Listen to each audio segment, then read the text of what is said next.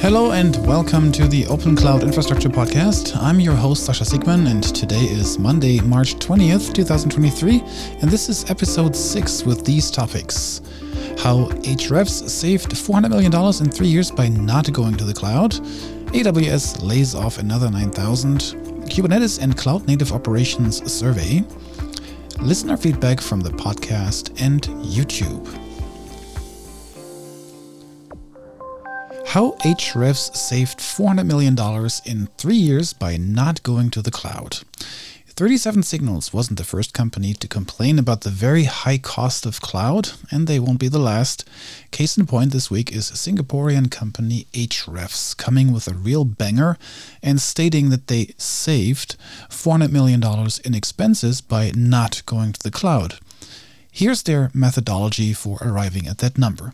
Quote, Ahrefs has a rented colocation data center in Singapore with a rather homogeneous infrastructure. So we decided to consolidate all the costs spent for this data center, divide them by the number of servers, and compare them to the cost of a similar installation in the Amazon Web Services cloud. End quote. Now you can probably spot immediately what they left out of the calculation, and that's staff, but we'll get to that later. Let's first learn about the infrastructure they use. Quote, most of the servers are relatively new and bought in 2020. Those are boxes with 2 terabytes of RAM, 16, 15 terabyte hard drives, and high CPU core count. We don't know what the vendor is, but let's assume AMD in order to arrive at monthly cost per server, they assumed a usable lifetime of 5 years per server. So that means they divide the price paid for each server by 60 and voila, that's the monthly hardware cost. Now we need to add rent for the colocation facility, some connectivity cost for IP transit and fibers, and we arrive at $1,025 for a server, plus $524 for power, rent, IP connectivity, network hardware, and the likes. So in total, we get a price of 1,550 for a box in the data center lit up. For comparison, Ahrefs looked at AWS and they maxed out at 1 terabyte RAM and half the CPU cores. So it's not really an apples to apples comparison, and they simply multiplied the number of AWS instances required by a factor of 2 to make it equal. When you commit to three years at AWS, your instances get the lowest possible price, and that's what Ahrefs used for comparison. Next up is storage. When you own the servers and they have uh, internal storage, that's what you typically use. And in the AWS case, Elastic Block Storage EBS, specifically GP3 is used. The cost for that storage is the combination of IOPS and storage size. But that's not all. AWS also charges per gigabyte downloaded, and that's different from colocation, where you pay for the bandwidth used overall. It's not a separate line item. To arrive at a comparable number, Ahrefs assumed a certain number of gigabytes for downloads and arrived at $464 for downloads, 11,486 for EBS, and $5,607 for EC2 compute, totaling roughly $17,500 per machine. Now, if you recall, they paid $1,550 for a server in Colo, including all that. That makes AWS 11.3 times more expensive! Exclamation mark. That is a big enough number to be very challenging to make palatable to a CEO or CTO or CFO. Is it really an apples to apples comparison though? Does it include all of what AWS offers? Well, let's see. Efim Mirochnik, author of the blog post, admits that some information is just too complicated to add, such as staff. He writes Big companies, FANG in particular, vacuumed the job market for many years. They had been hiring engineers to run their enormous data centers and infrastructure, leaving only a few for smaller companies. But with the mass layoffs in big tech in recent months, this may be an opportunity to re-evaluate the approach to the cloud. Consider a reverse migration from the cloud and hire seasoned professionals of the data center world. Talent is now global, but I doubt that a Seattle based engineer will work for significantly lower wages in Singapore dollars.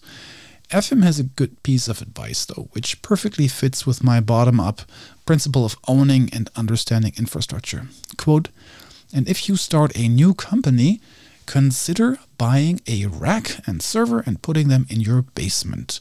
That might improve your sustainability from day one. Well, that's good timing. Now let's hear the next bit of news. AWS lays off another 9,000. Like we just heard from Efim of Ahrefs, the recent mass layoffs in the industry make for a better scenario to hire cloud talent.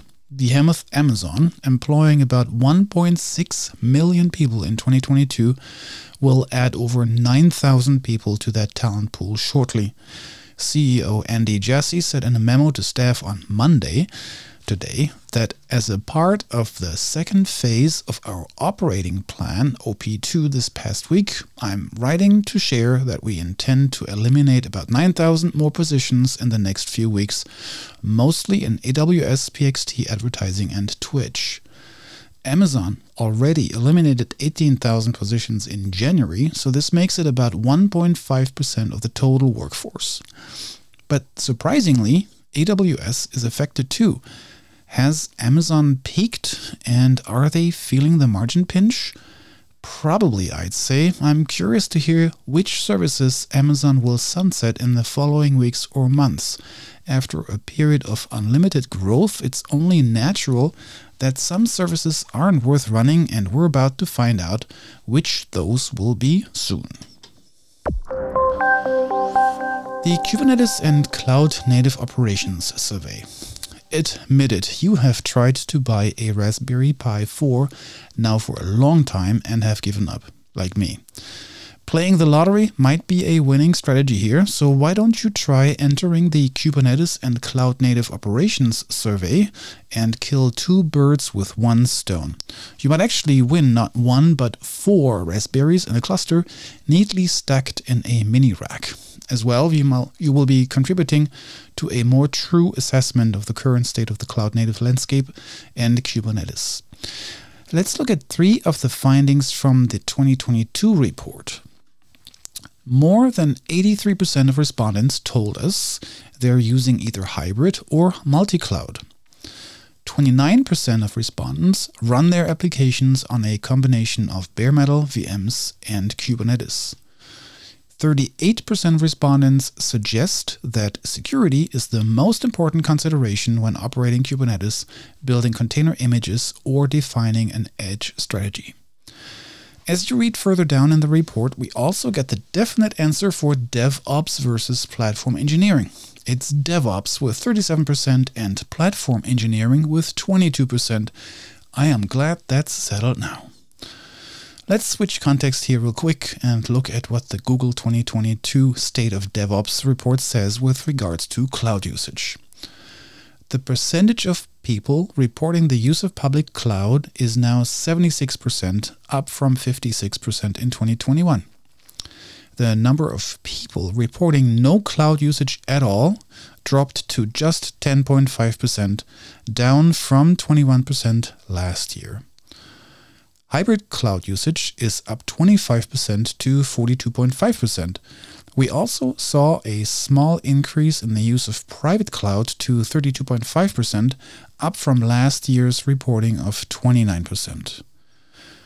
Comparing those numbers reveals one big difference, and that's the percentage of users of hybrid cloud. Google polls at 42.5%, Canonical polls at 83%. Which is the more accurate number? It's an interesting question. The Google respondent makeup makes me wonder. 16% of respondents are working for companies with more than 10,000 employees. Those tend to have a more mature strategy than smaller organizations. What are you thinking? Will you enter the competition? Let me know via a comment on Mastodon. Listener feedback from the podcast and YouTube. I absolutely love listener feedback, and it's really nice to hear from you.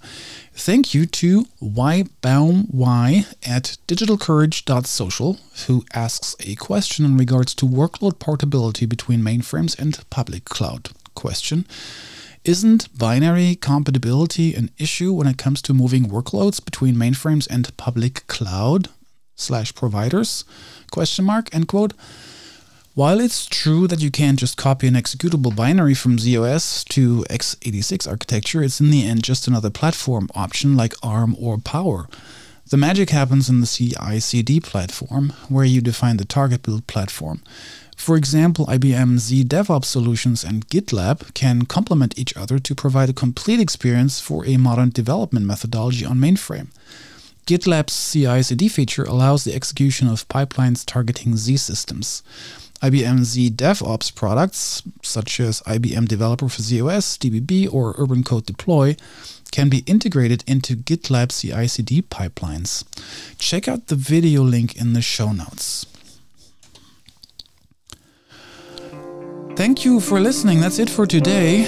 I appreciate your time and check back in two weeks for another episode of Open Cloud Infrastructure. If you like this show, recommend it to a friend. Follow me on Mastodon as ssiegman at infosec.exchange.